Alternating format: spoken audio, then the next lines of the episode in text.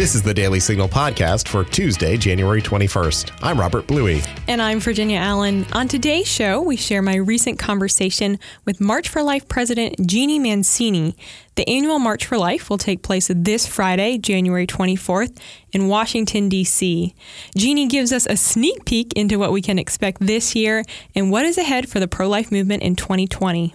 We also share your letters to the editor and a good news story about how elementary school students are helping restore dignity to the homeless in their communities this winter. Before we get to today's show, Rob and I want to tell you about our favorite way to get the news every morning. It's called the Morning Bell, and each weekday, the Daily Signal delivers the top news and commentary directly to your inbox for free. You'll be able to read about policy debates shaping the agenda, analysis from Heritage Foundation experts, and commentary from leading conservatives like Ben Shapiro and Dennis Prager. It's easy to sign up. Just visit dailysignal.com and click on the connect button in the top right corner of the page. We'll start sending you the morning bell tomorrow.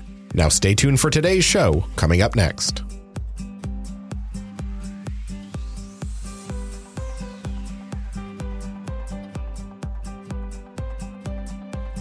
I am joined by the president of March for Life, Jeanne Mancini. Jeanne, thank you so much for being with me today.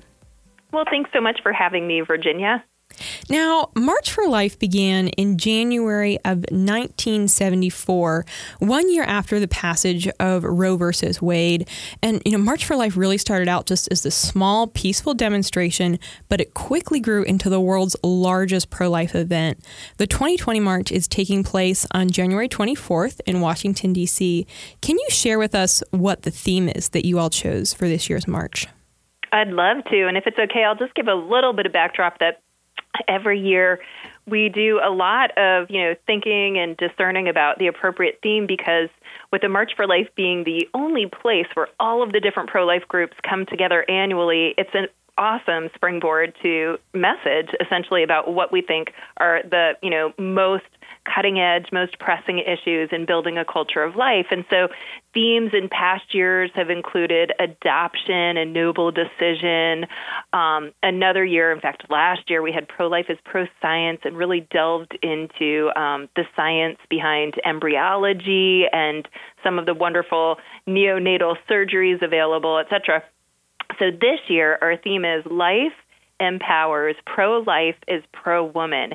And of course, this is the year where we celebrate the centennial anniversary of the 19th Amendment, which created a woman's right to vote. And so it's a great opportunity to go back and to look at the suffragists, uh, the early feminist, uh, the early female leaders who recognized the inherent dignity of women and the inherent dignity of the unborn were not at odds with each other, and they had a really good understanding about that. And so we're having a lot of fun with this theme, and we're excited to be able to uh, talk about that more next week. Absolutely. Now, who is speaking at this at this year's march? we've got a great, great, great lineup, and, and stay tuned because there are more announcements to be made even tomorrow. Um, so we legislatively we will welcome to the stage Representative Chris Smith, as well as uh, state representative, state senator as of yesterday, Katrina Jackson. Um, so Chris Smith is very well known. He's from New Jersey and just a stalwart on our issues. Um, Katrina Jackson as well is very interesting because she's one of the few pro life Democrats. And um, in particular, we're so interested to have her this year because she was the author of the bill in Louisiana related to abortion clinic regulations that then became a law and now will go before the Supreme Court in March. And so it'll be very interesting to hear from Senator Jackson. So those are some of our legislative speakers, and there's a few more to be announced there. Um, we have Claire Culwell and Melissa Ohden, they both have these incredibly inspiring stories. They they both survived abortion essentially, and um, their lives are such witnesses, and so they're going to share their stories. Um, and of course, we'll link that very much to the Born Alive discharge petition in the House right now. Um, we've got Jim Daly from Focus on the Family, Marjorie Dannenfelser, head of Susan B. Anthony List, a good year for Marjorie to speak with the theme. Um, another wonderful woman, she's a pro life leader in New Mexico, Elisa Martinez. We also have a local pastor, David Platt from McLean Bible Church, a very well known church here in the DC area, and he will be doing our closing prayer. Um, and like I said, we've got a few more announcements. And I should say, our favorite speaker, at least when we do our surveys after the March for Life, is almost always the young person that speaks because, of course, by and large, the participants in the March for Life are young people. And so, our uh, one specific designated young person who's speaking this year is Catalina Scheider Galinanes, and she is from Oakcrest, a school in Vienna, Virginia, and she's going to speak about why she's pro life. Wow, so many amazing speakers. I really look forward myself to hearing many of them at the event on the 24th. Now, people come to March for Life in Washington, D.C. from states all across America. What is that message or motivation that you are, are really hoping that marchers will take with them back to their home states and their communities? The March for Life is very interesting in that it's a place to come and witness and, and testify to the beautiful inherent dignity of the unborn person. And yet, ironically, for those of us who participate in the march every year, it's it's an opportunity for our own hearts and minds to be changed even more about this issue. And so I'll just give you a quick example of that and then try to, I know I'm kind of backing my way into the answer here, but um, I had a family member come and participate from out west last year, and it was the first time he had come. And he's always been pro life, but, uh, you know, it was a, it was quite a sacrifice to come. He and his wife and one of his children came and had a really beautiful time. I think it really was just his eyes were opened to the significance of the issue, and perhaps his heart uh, was changed even more in the direction of life. And uh, while he has a, a very busy schedule, and last year was having kind of a, a uh, I guess you could say, a break from work for a few months as he was changing to a new job. This year, uh, he's again coming because he realized how important it is, and uh, it, it's like his, again his own experience was changed, and then he wants to do more in his local community. So. What I would say is that the March for Life, while again, while it's a, a moment to testify and to, to give witness um, in the public square about the unborn, it also changes our own hearts and our deepest hope as those of us who who pull this event together is that marchers go back home and make a difference in their local community because if it's just you know one day that we're coming together and a really motivating and exciting day then we're not doing our job. So the the job is really you know recognizing that we each have a role to play in building a culture of life and to do that in the area where we are planted and speaking of working in that area where you're planted, you all have also launched a number of, of, marches across America in different cities. Why did you feel that it was important to not just have the national march, but also to have marches in states across America? Well, a few years ago, as a pro life organization in DC, we found that we were being tapped to do all things. Um, and there was a bit of I would describe mission creep even within the organization. Not not a not terribly so, but it allowed for um, some reflection after after some time. I think we were all a little bit burned out, and it, it gave us an opportunity to really you know look interiorly as well as you know look up up to God and and really think about you know why was the march created and what do we bring to the pro life movement and to building a culture of life that no other pro life group brings, and and so what can we do um, better and and more of to end abortion, to change hearts and minds so that abortion is unthinkable in our country, and simultaneously. If you were to ask us what is the single thing that you get the most calls about or the most questions about, it was to help groups start marches in their states and in their local areas. And we didn't really have the bandwidth to, to do that well. I mean, we had sort of a, you know, a, a, a very informal toolkit and we'd you know take calls and try to give technical assistance but for the most part we weren't really staffed up to be able to help groups do that in a in a powerful way. So all of that led to a lot of soul searching and and deep discernment with the board and we decided to try as a beta test um, a state march program. And so our first state march was in Virginia last year, and it was in April, and um, we brought out over 7,000 people for it, and you know we're, we're the lead story on um, the Richmond Times Dispatch, which which is the local uh, Richmond paper, and um, I just for for so many reasons it was a huge success, and we didn't quite anticipate that it would be as big of a success as it was. So um, this year we'll have a second march in Virginia on February 13th.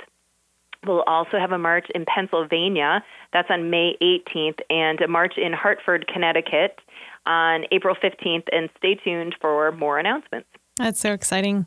Now, I do want to take just a moment to ask you to share a little bit about your own pro life journey and how you got connected with March for Life. Oh, well, thank you for asking that. Um, well, let's see. I I've, I grew up in a Catholic family, and social justice and just understanding human dignity was something that was ingrained in my understanding of life and and the most important things of life at, at a very early stage. And and I came, you know, I I was one of five, so um, we loved life, you know, my family, and and definitely lived in a way that was very respectful of life. Um, however, so I went after college. I did a volunteer corps. I did something called the Jesuit Volunteer Corps, and I worked with young people that were in a crisis setting. They were in a youth crisis shelter. In, in a youth crisis shelter, excuse me. They were being um, moved either from a, a situation that wasn't safe for them to be in, or they'd been found on the streets, and there was um, a long-term search for uh, more of a permanent home, whether that was going to be foster care or a residential treatment center or what have you. And so my time working with those young people was very informative and I grappled a lot with the deeper questions about would it be better, you know, if some of these lives hadn't been born? You know, is it unfair to bring some lives into the world when there's such a difficult scenario and such, you know, heavy crosses that these these people carry that nobody's ever really meant to carry? Um, and so, anyways, I did a lot of sort of introspection and and um, and I came out on the other side, you know, really recognizing that every life is a gift and and I guess realizing with humility who am I to judge the value of someone's life because they've had some hard things happen to them. And um so uh, you know and then along the way I've had different experiences obviously in life I think for certain one experience that's um really been I guess you, it, it's it weighs heavily on my heart is two people very close to me when I was in college decided to have an abortion and they didn't tell me before. They told me after. And in in in some cases it was a long time after. Um and just hearing the pain that they underwent was so sad. And and even this terrible guilt that they were experiencing. And of course, there's always hope and healing. And I should say that to anyone listening to your podcast, anyone who's been involved in abortion. There's so many wonderful groups and, and people to speak with to find hope and healing after having been involved in abortion. But I just realized personally through these people who were close to me that women deserve so much better than abortion. And it was just, I guess, the lived experience of what I'd always believed, but I saw it in a very sad reality in, in these situations. Um, so, and then each along the way, there have been, you know, many different I guess you could say epiphanies throughout my life. Um, and you asked how I ended up getting to the March for Life. So this is a very long-winded way of answering that. But um, I was, I guess, about eight eight about 10, 10 or 11 years ago i was working with family research council and i was their pro-life spokesperson and just loved that job. It was so fun and i got to do a lot of policy analysis which is really what i love to do. And um, so a few years into that job that I was asked to join the board of the March for Life, and I did um, you know, expecting just to to be a board member for a period of time. But I never really made it to my first board meeting without a major happening, and and that was that the founder of the March for Life, Nellie Gray, passed away before I went to my first board meeting. And so my first board meeting was an emergency board meeting where we were um, coming up with a plan for how we were going to continue the march. And um, so I, in in a short term capacity, I and another board member, Patrick Kelly, took on the leadership, and we thought we'd, um, you know, we had our plans for how that was going to happen. And um, here I am, seven and a half years later, still working with the March for Life, and, and lots has changed over that time, but it's just been a big blessing. Certainly. Uh, it's so neat just to hear that background and your story and kind of see how all those pieces came together. It's really, really neat. Oh, well, thank you.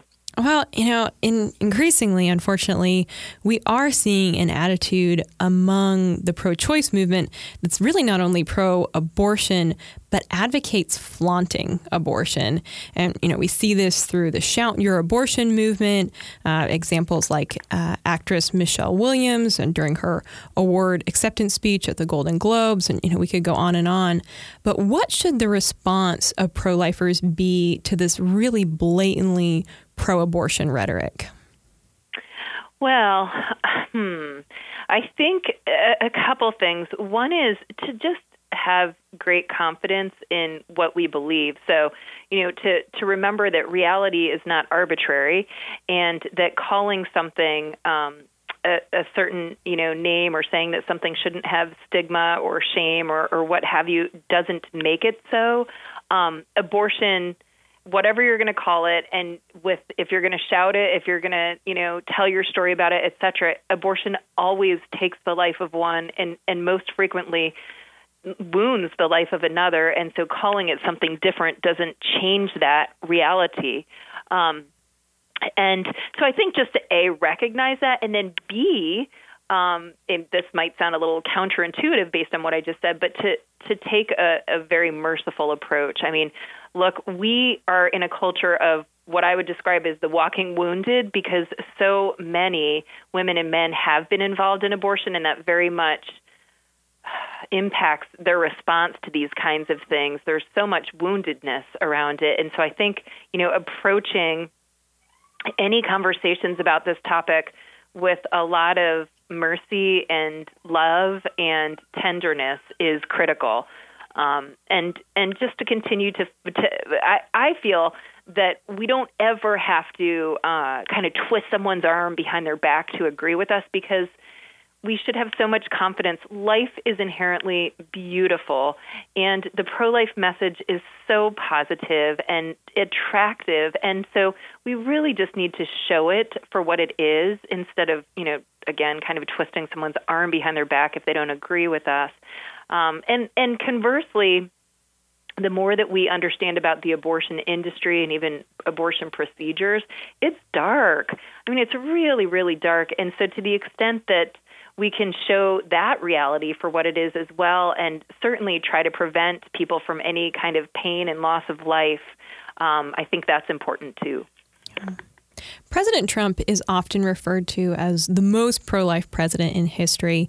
Looking back at his first three years in office, what to you are some of the most notable pro life victories of his administration?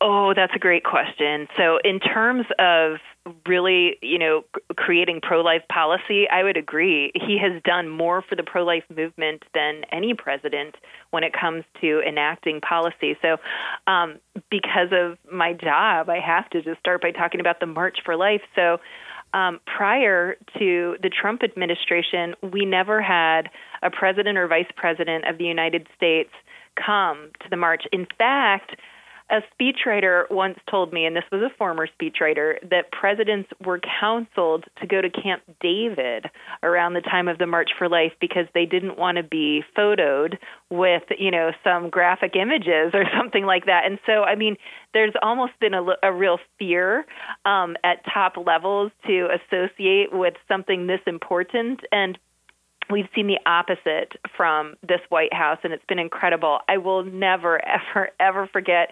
You know, one week after being inaugurated, there was the vice president in person at the March for Life, and Kellyanne Conway who'd you know run a successful campaign, and uh, that was again the first time. It was a historic moment because it was the first time ever in the history of a march that a standing vice president had come and spoken in person. And then the following year, President Trump addressed the marchers about a mile away from the rally. So he was in the Rose Garden, and there were a couple hundred young people there in the Rose Garden with him. And, and on big jumbotrons at the rally site, we broadcast that live, and that was very exciting. Last year, again, we had Mrs. Pence and the vice president. So it, it was, you know, it's just been incredible to have that level of um, support from the administration. But in terms of amazing policies that they've enacted, gosh, there's been so much. One of my personal favorite is the Protecting Life and Global Health policy um, that had been formerly called the Mexico City policy, but that's been reinstated and broadened. Um, uh, well, another favorite, of course, would be the Supreme Court uh, appointments, nominations, and confirmations of both uh, Justice Gorsuch and Kavanaugh, and then all of the excellent, excellent judicial nominations. I mean, at the appeals court and the district courts. I think there have been over 218 of those. I don't have the number right in front of me, but it's you know it's it's high. Um, returning Title X funding decisions to the state, launching an investigation into Planned Parenthood. I mean, there's again and again there have been so many really really great great things.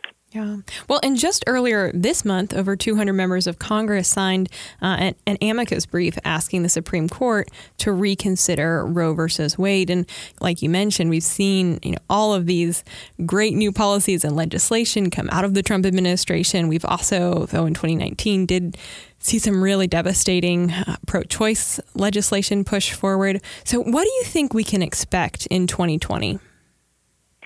Oh, it's a great question. Um, well, I, I think that some of the things that we need to think about are, first of all, the election. And the March for Life doesn't endorse candidates, but we do educate. And I think that that's I think that elections matter. I know, you know, having worked um, in the office of the secretary at HHS and seeing all of the policies change. I was there during the Bush administration and then in the beginning of the Obama administration. I just have to say the pro life vote makes such a difference. So elections matter and to prepare well for the election ahead because it's going to be a big year. That's one thing. And then I know that something that we are very much focusing on at the March for Life this year is the Born Alive discharge petition and, and just the, the Born Alive truth. So you mentioned that there have been so many extreme laws enacted at the state. So of course Illinois now passed the Reproductive Act, which makes it the sort of the most pro-abortion state in in our country. New York, of course, did last year. Uh, Vermont passed a, a, another similar law. So you know, essentially, um, it, it's just so critical that we're aware of these kinds of things and um, that we uh, do as much as we possibly can to um, message on the truth about things like the Born Alive uh, discharge petition or Born Alive bills at the level of the state, fight the ERA, et cetera, et cetera. So, in some ways, I mean, you ask the question, and it's a little hard to know. So the elections are in front of us. We have a mixed Senate and House, so it's hard to pass the federal legislation right now. Um, and then in the states, there's all sorts of different things happening. So to fight the extreme stuff, especially in places like Virginia, my own home state, and we're seeing the ERA is going to get voted on soon there. But um, to continue as much as we possibly can to um, pass good pro life legislation, like, for example, the Born Alive Act, which any person with common sense would agree with. Yeah. And you recently co authored a commentary for the Daily Signal titled Early Feminists Were Right About Unborn Human Life. Can you tell us a little bit more about these uh, American suffragists? Oh, I would love to. To the best of my knowledge, I don't think that there is even one suffragist who was pro abortion. Um, so we've got some fantastic quotes from, you know, for example, Alice Paul, who called abortion the ultimate exploitation of women. Um, Elizabeth Cady Stanton was very uh, was very strong in her views on this. Of course, Susan B. Anthony, et cetera. But you know, these early female pioneers again knew that. Um, that a woman's capacity for fertility and motherhood wasn't a liability, but that it was a beautiful thing. I think they they saw um, men and women as being equal in dignity but different. You know, not having to do away with the part of them that can make them mothers. Um, so it's it's you know wonderful to look back and to see sort of this first wave of feminists and where they were coming from and their understanding of these kinds of issues and then to see sort of where things are today and how far we've gotten from that and for any of your listeners who have an interest in that, I cannot highly recommend enough coming to our conference the day before the March for Life. So, our keynote is one of my favorite speakers, especially on this topic, Erika Bachiochi. She's a pro life feminist and a legal scholar at the Ethics and Public Policy Center. And she's got so much to say about this, and herself has um, a tremendous testimony and story of coming from a more pro abortion feminist perspective to where she is today. And then we have an just a stellar lineup of panelists, very much speaking to different nuances about this. So Sue Ellen Browder will be speaking. Um, she's an author. Uh, she she wrote a wonderful book uh, called Subverted. Um, now she's got a book coming out called Sex and the Catholic Feminist, and she's essentially going to go into um, this question that you just asked me: what the early suffragists said, and and a history of that. You know, she'll she'll uh, read quotes and papers, etc.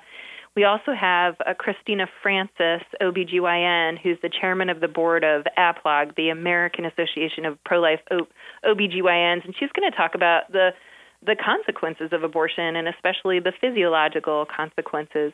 We also have Mary McCluskey, who works um, with Project Rachel Ministry, um, helping women and men who regret having been involved in abortion. And then Brandi Swindell, who's the founder and CEO of Stanton Healthcare, named after Elizabeth Cady Stanton, of course, an early suffragist. So I highly recommend coming and, and hearing about our theme.